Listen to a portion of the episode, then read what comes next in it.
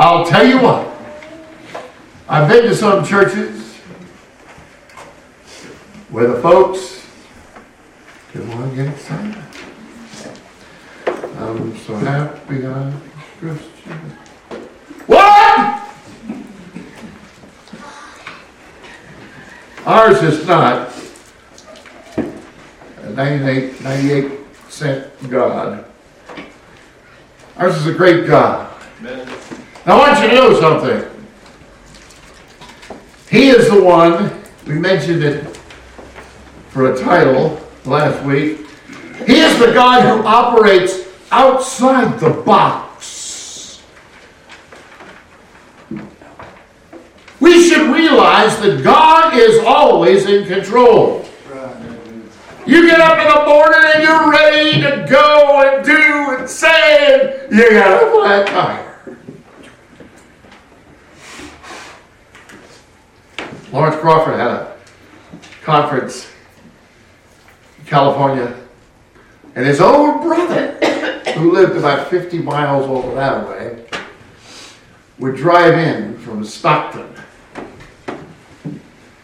And he was first preacher. And some preachers just love to embarrass other preachers. And this guy was his own brother, his little brother. So, you know what? He decided to get him good. And he said, uh, I'll call him Joe. That wasn't his name. Brother Joe's going to come and he's going to preach. This is going to be the first sermon you're going to hear this day. But this is actually going to be the third sermon for Brother Joe. He heard one on the radio driving over from Stockton this morning. And he got another one from a highway patrolman. and you know, the highway patrol was so kind, even left him a copy of his outline. Come on up, Joe, and preach. The guy goes, please open your Bible too. He had a word to say. I want you to know, we ought to have a word, a word fitly spoken. May the Lord give me the right words to say. May the Lord give you the right words to say when you have opportunity to talk about Him.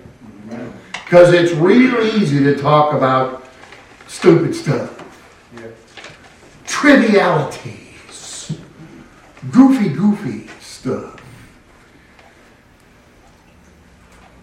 But our God, when He does things, a lot of times it's outside the box. I didn't see that one coming. Last week we talked about the fact that our great God, when He operates, He does what seems to be impractical. We talked and if you missed it, that's just one more reason why I prefer to use that King James Version because it doesn't play fast and loose. When Jesus said, Peter, let down the nets. And Peter decided he's going to humor Jesus.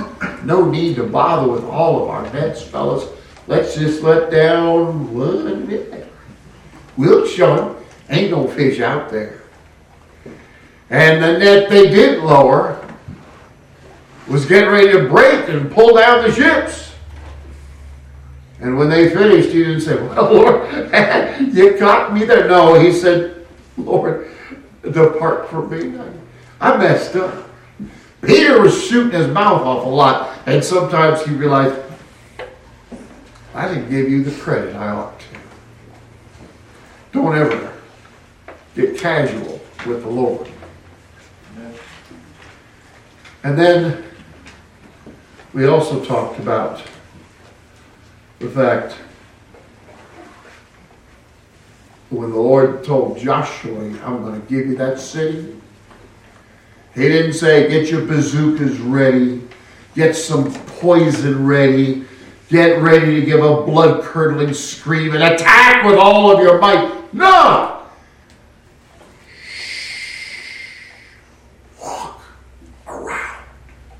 city once and then go back to the camp. But that's what they did. And they did it the second day. I wonder if those folks on the wall were saying, look at those idiots out there. How, how's that going to accomplish anything? The second day they did it the same. And the third and the fourth and the fifth and the sixth. So by the seventh day they probably figured, uh, they're just a bunch of bozos out here in the hot sun. We're just going to have fun at their expense. But then that last day, they didn't stop after one. They went seven times. And they lifted up and blasted the trumpets. and the Lord brought the walls down. So, what good is it going to do to walk around like that? Not making any sense. Well, Isaiah 55, we looked at this, but I want to read it again. Verses 8 and 9. For my thoughts are not your thoughts, neither your ways my ways, saith the Lord. God doesn't operate in a predictable way. God does things in His time, in His way, for His purposes, and that's a lot different from us. What's the disparity? I'm glad you asked. For as the heavens are higher than the earth, so are my ways higher than your ways, and my thoughts than your thoughts. We think about a bunch of stuff sometimes, and the Lord goes and does his work. And if your Bible's still open to Psalm 86, just go to the right a little bit to Psalm 92. Verse 5, I read it again. O Lord, how great are thy works, and thy thoughts are very deep. Sometimes our thoughts ain't so deep, are they? Sometimes we're pretty shallow. So this morning, I want to give you three examples of how when God operates, He can do and is pleased to show what seems to be random and unlikely. He shows His hand. The world would say, What a coincidence. Sometimes people say it's a happy accident. But I want you to know that God has got things covered. Yeah. If you want to see a fulfillment of the fact, as it says in Romans 8 28, we know that all things work together for good to them that love God. Those are the called according to his purpose. There are no freak accidents that God's. What was going on there? I must have been asleep at the switch. That ain't God, not the God of this book. And I'll give you three examples of that. Abraham had left a place in the east where he was a big shot. And instead of living in a nice house, he lives in a tent and travels down to the land that God gave him. God gave him flocks, God gave him herds, God gave him a son named Isaac. And sooner or later, sons have a way of growing up, and he knew he wanted a bride for Isaac. Isaac had, I guess you could call him a half brother, Ishmael. He went out and found one of the local heathen women and another heathen woman. He took both of them for his wives. I can see Abraham and Sarah. Boy, if they look what Ishmael's done. And then later went out and took a third one. And he realized, I, I want a godly wife for my son. So he sends, he doesn't give the name in Scripture, but most likely, if, if I were to take a guess at it, this guy Eliezer, because there was a time when God was telling him, I want you to take your son and do this, do that. And when the Lord had promised Abraham he was going to have a seed, he said, You're talking about Ishmael? And this, how about, like, if it can't be Ishmael, could it be this Eliezer of Damascus? Apparently, he put a lot of stock in this fellow, this servant. Well, whether it's Eliezer or another, I don't know. But if you read in the 24th of Genesis, it tells us that the servant was commissioned to go back to the old town that Abraham came from and bring a bride for Isaac. That's a pretty heady charge, isn't it? Yeah. I've had people say, go do such and such, take care of this task, and hold my feet to the fire to get that done. And so this man was entrusted with a, a great responsibility. We start at verse 10 and talk about the ten camels that this servant took. And the servant took ten camels of the camels of his master and departed, for all the goods of his master were in his hand. This guy had some authority. This guy was expected to get something done. And he arose and went to Mesopotamia unto the city of Nahor. That's where the rest of Abraham's family had remained. And he made his camels to kneel down without, that means outside, on the outskirts. Without the city by a well of water at the time of the evening, even the time that women go out to draw water. How many women do you suppose were in that city? Probably lots and lots. And so he stops at the time when the women would come out to get the water. Now I'm supposed to find a bride for Isaac. That might be hundreds of women. Know? The servant asked the Lord to bring just the right one. And you know what the Lord did? He did just like the servant asked. And he said, Oh Lord God of my master Abraham, I pray thee, send me good speed this day, and show kindness unto my master Abraham. Behold, I stand here by the well of water, and the daughters of the men of the city come out to draw water. And let it come to pass that the damsel to whom I shall say, Let down thy pitcher, I pray thee, that I may drink. And she shall say, Drink, and I will give thy camels drink also. Let the same be she that thou hast appointed for thy servant Isaac. And thereby shall I know that thou hast showed kindness unto my master.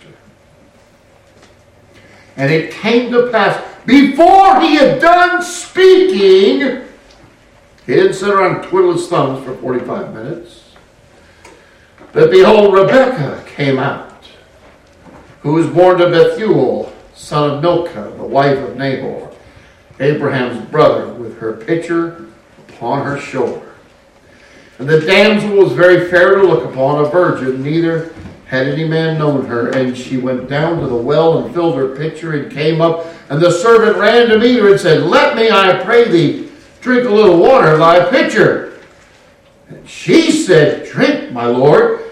And she hasted and let down her pitcher upon her head and gave him drink. And when she had done giving him drink, she said, I will draw water for thy camels also until they have done drinking. What do you suppose went through his mind right then? He asked, and the Lord has given.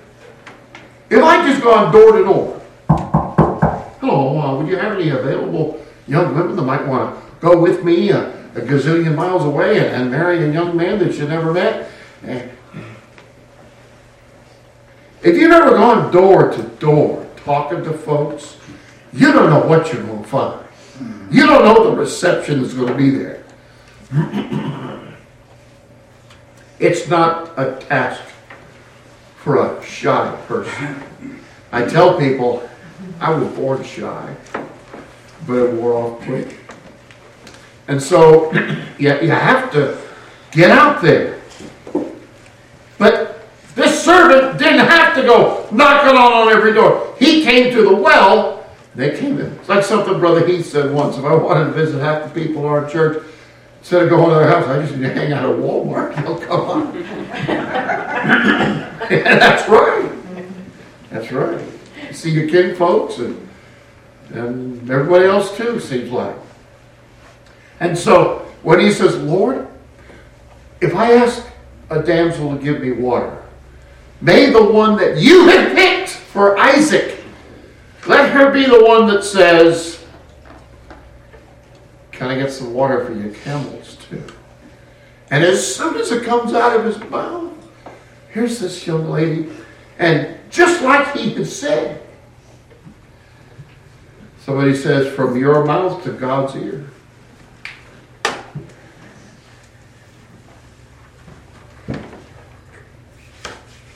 And look at verse 21. And the man, wondering at her, held his peace. He didn't, whoa, look at this. No.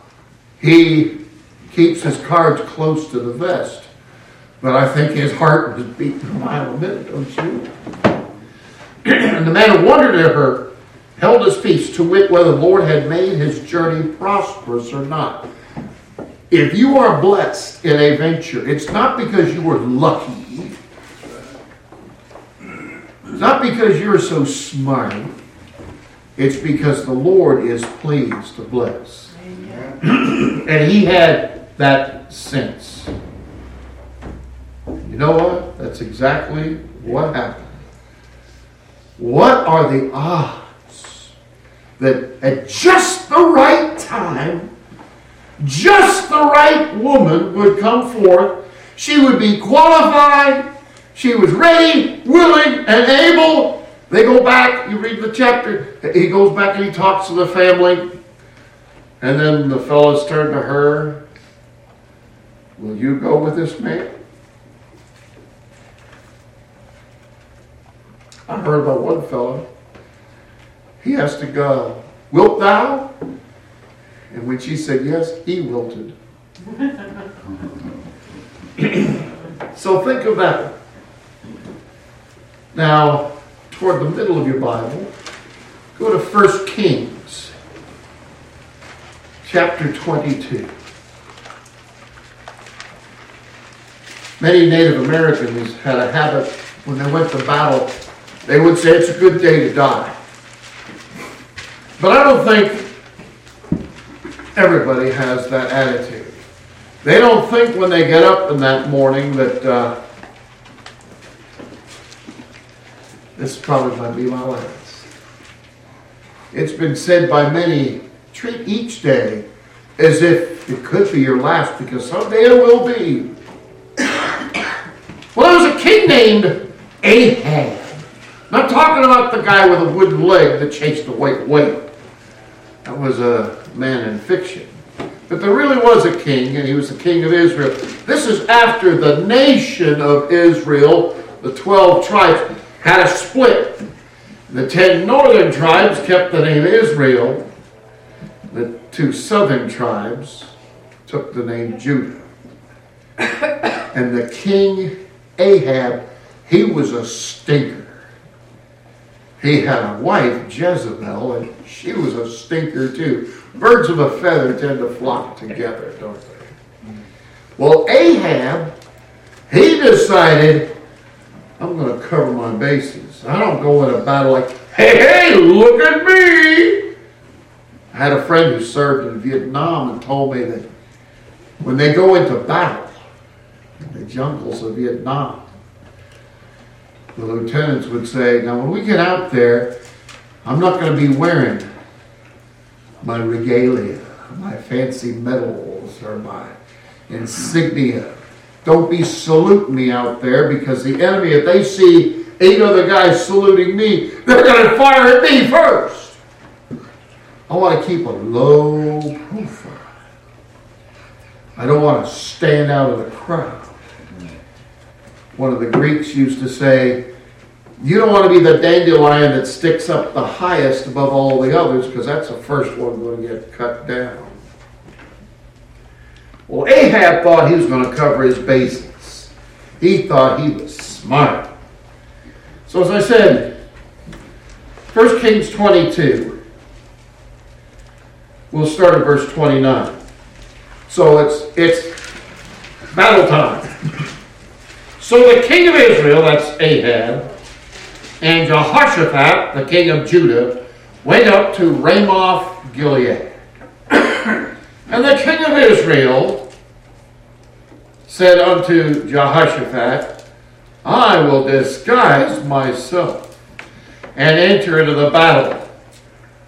Put, put thou on thy robe. In other words, you can wear all the gold and purple, and anything else that makes you stand out. You're going to stick out like a sore thumb. But me, I'm going to look like Joe Schmo. I'm going to fit in with my surroundings. Nobody will know. And you're not telling anybody. Because I'm going to survive this day. Maybe Jehoshaphat's thinking, oh, thanks a lot for kicking me under the bus. I'm going to be out there all gaudy. Look at me. I'm a king. I'm a target. And you're going to be blending in. You're going to be camouflage. When I was a kid, I, I asked my dad, how come when people go hunting, they wear all that camouflage? Well, that's so that the, the animals won't see them. They'll look like they're blending in.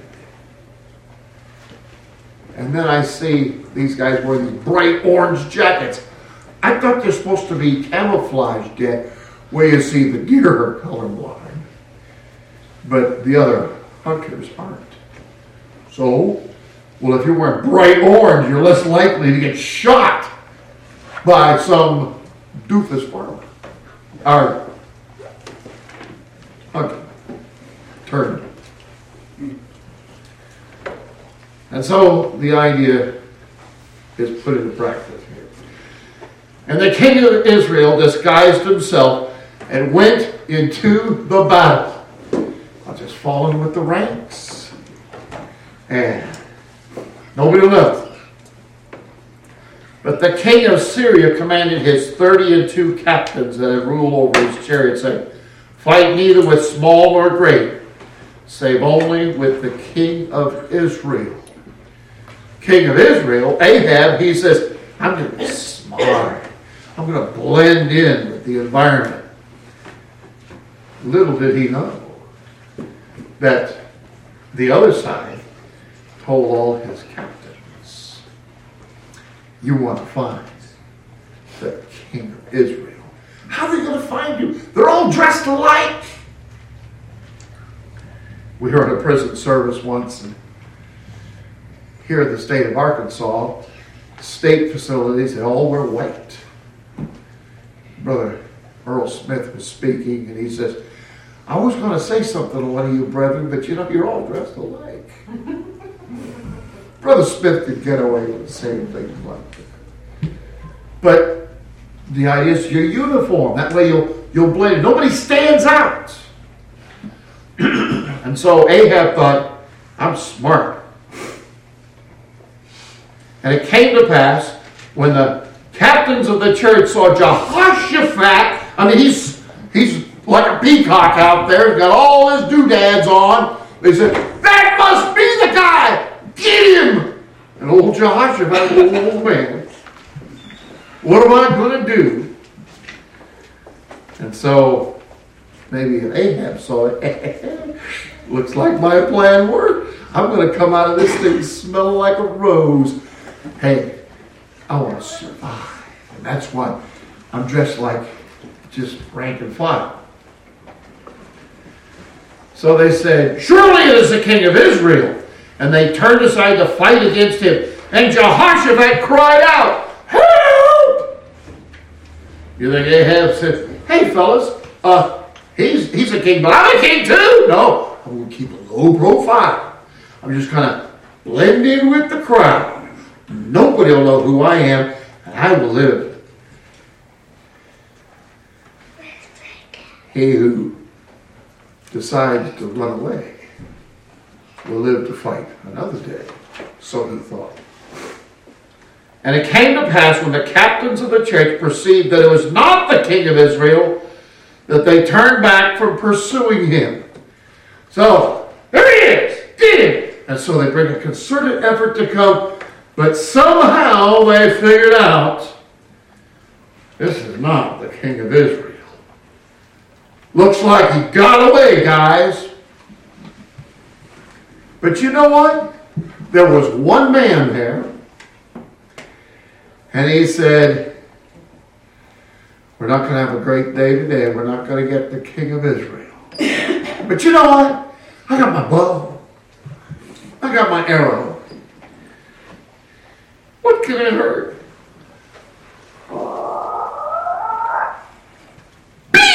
He just let it fly. Hey, gotta do You'll never know. You know what? God guided things once they leave. When David's sling let that stone go, God directed that stone to clock Goliath, and he went down and didn't get back up. In this case, this is years later, one of the enemy just already got the bow and arrow. I might as well let, up, let an arrow fly. And so he pulls back and lets it go. What do you think happened? What are the odds that that arrow just fired? They say if you aim at nothing, that's probably what you'll hit. I don't think it's, watch this, guys. I'm going to have maybe a lucky shot or something like that. No, he just, just let go. He's probably thinking, well, that won't be one for the books. I Had to do something. What does it say in verse 34? And a certain man drew a bow at a venture. I mean, just pick a card, any card, so to speak. And smote the king of Israel between the joints of the harness. So here he is riding in the chariot, thinking, looks like my plan worked. and now they've decided they're going to quit the battle. I'm going to survive. That's what counts. I'm able to save my hide. And he gets hit. Wherefore he said unto the driver his chariot, Turn thy hand and carry me out of the host, for I am wounded. Now, I won't read the rest of it, but as it goes, it tells that the battle went on, but it was it for Ahab. He died. That chariot was filled with blood. Now it's interesting, the prophet had said that dogs are going to lick your blood. He thought, you're right. I'm the king of Israel, and you're just some guy that says God is telling him what's going on. Like that's going to happen. Careful. You know, we talked about the prophets a few weeks back, and this prophet knew what was going to happen. And it happened just like that. What do you think? I know that God does sometimes the most unlikely things. You know, the Old Testament is about twice as long as the New. So I gave you two illustrations of that from the Old. I would take you one in the New. This is Matthew chapter 17. Now, I enjoy the opportunity to fish, and I appreciate fishermen. I've told you before, my grandpa, his greatest possession was that picture of him down on one knee with a striped bass that hung over both sides as he spread his arms out. I saw a man this week who had seven days vacation. He caught eight fish. Not each day. That was all it caught. And his wife would say, You're the fisherman. yeah, he didn't like to be reminded of that. Things didn't work out so well. well. We talked about Peter last week. Well, let's revisit Peter. Matthew 17. I want you to see something here. We'll start reading at verse 24. Now, Capernaum was one of the towns on the coast of the Sea of Galilee, up in the North District. And when they were come to Capernaum, they that received tribute money, hey, that's the IRS, okay? You owe, you owe, you better pay, or you, they got a place for you to stay. They that received tribute money came to Peter and said, if not your master pay tribute. I don't know that Peter gave a thought to paying taxes, paying tribute to the Romans. But he was confronted with this. They came to Peter and says, Doesn't your leader pay? He owes. And I don't know that Peter kept a running account of how much was in the pockets. But he gets to think.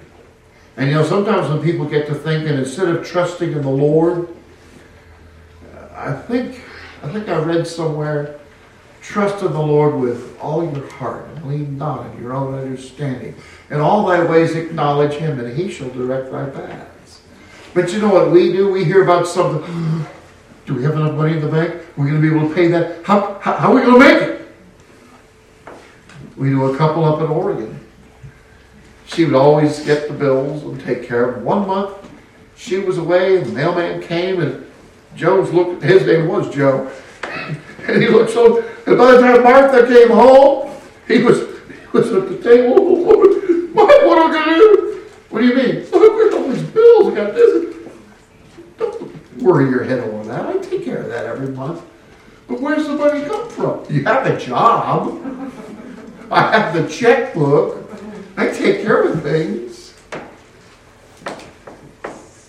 99% of the time, if you need money, if I don't have loose change, I know who keeps the checkbook. Yeah? None of these two accounts with us. We have one checkbook, and she writes the lion's share of those checks. I'm okay with that. But Peter was asked by the tax man, Doesn't your master pay taxes? I'm sure Peter's thinking, Oh, we're going to have to pass the hat? What are we going to do? How did the Lord take care of that? If you read your Bible, you know what the Lord did. It's not the way I would have done it if I were the Lord. I'm not the Lord. I'm not smart enough, powerful enough, resourceful enough. But here is what the Lord did with Peter. Peter's probably, how are you going to do that? How's that going to happen? What are the odds? The Lord's got the odds covered. And he responded to the IRS guy. He said, yes. And then he said, oh boy, what are we going to do? And when he was coming to the house, Jesus prevented, means stopped him, because the Lord knew what was on the guy's mind. Saying, What thinkest thou, Simon? Of whom do the kings of the earth take customer tribute? Of their own children or strangers? Who do you expect them to go to to get revenue? So it should have been obvious to Peter that the Lord knew everything about what was going to happen. Peter said of strangers. Jesus said, then are the children free. How are we going to cover this, Peter? Did he say, don't sweat it.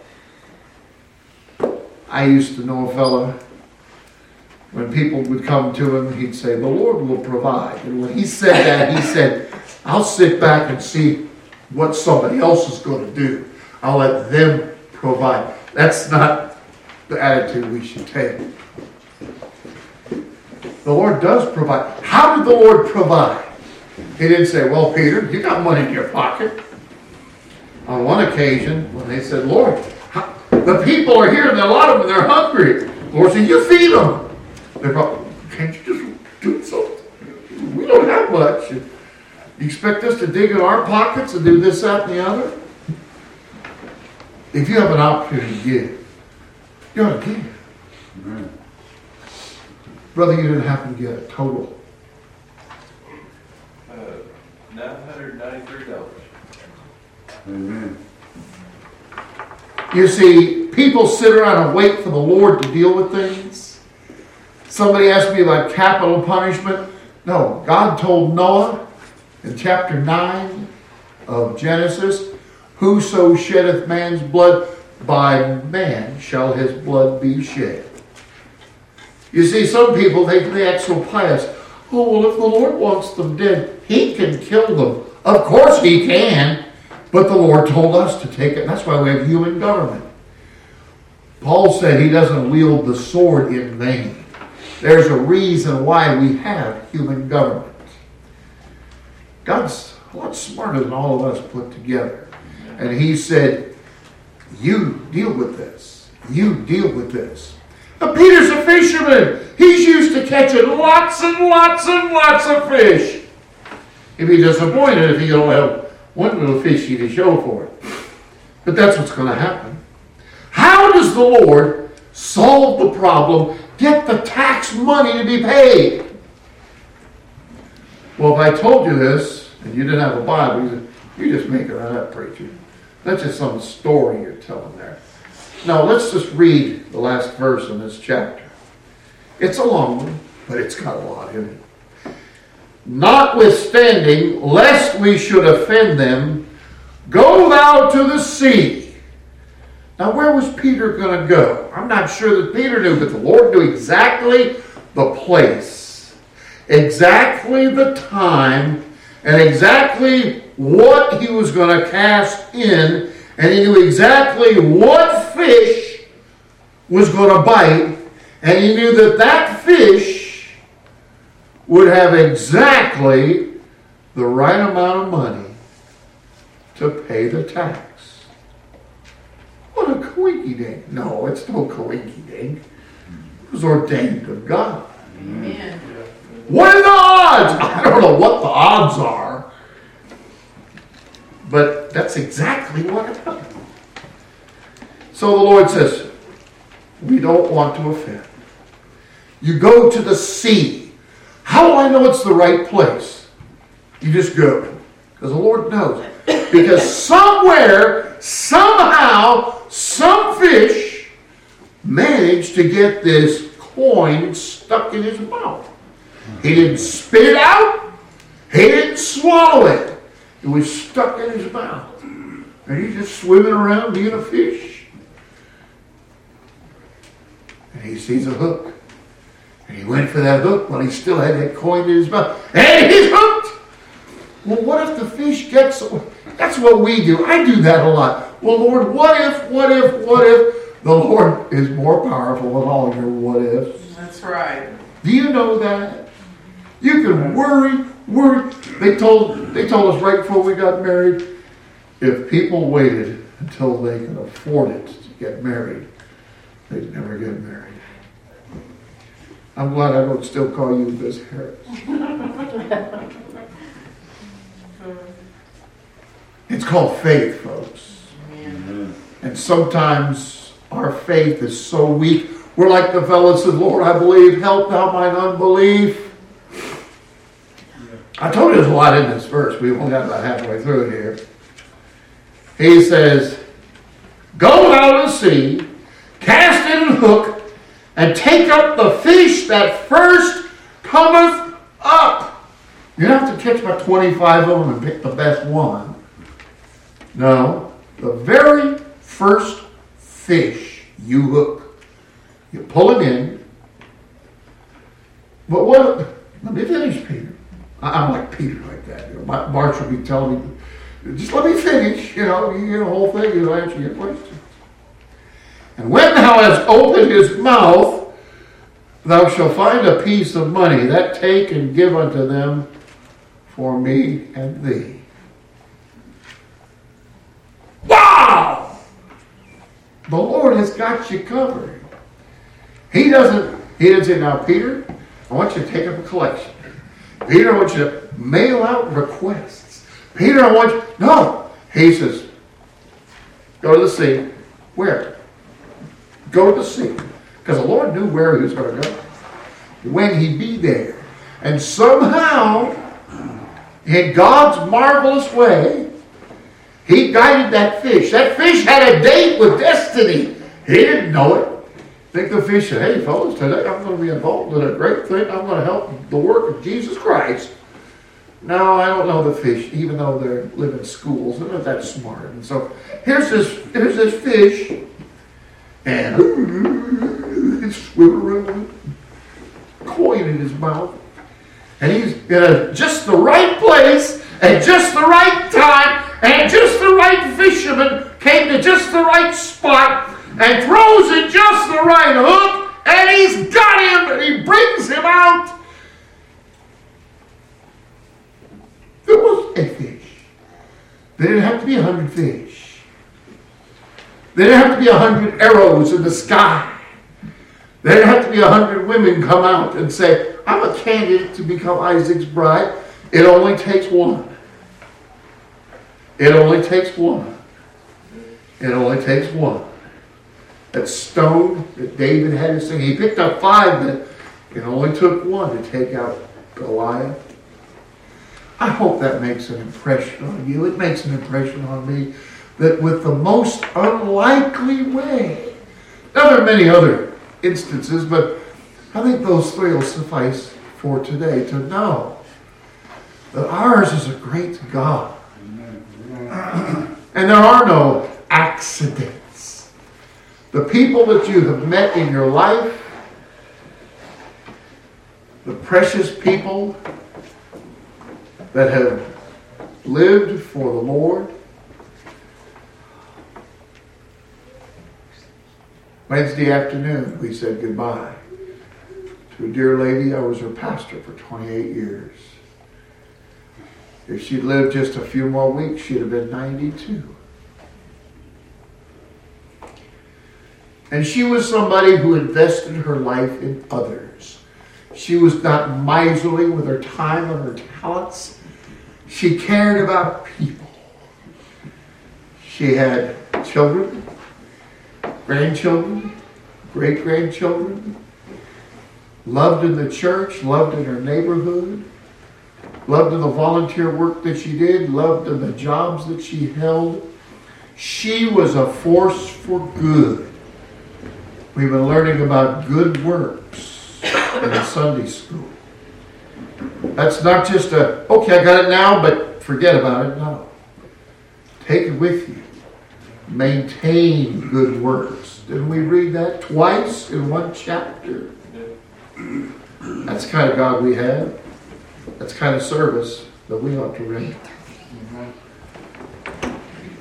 May the Lord add His blessing on study this word. Can we have a song, brother? After we have our meal down the hall.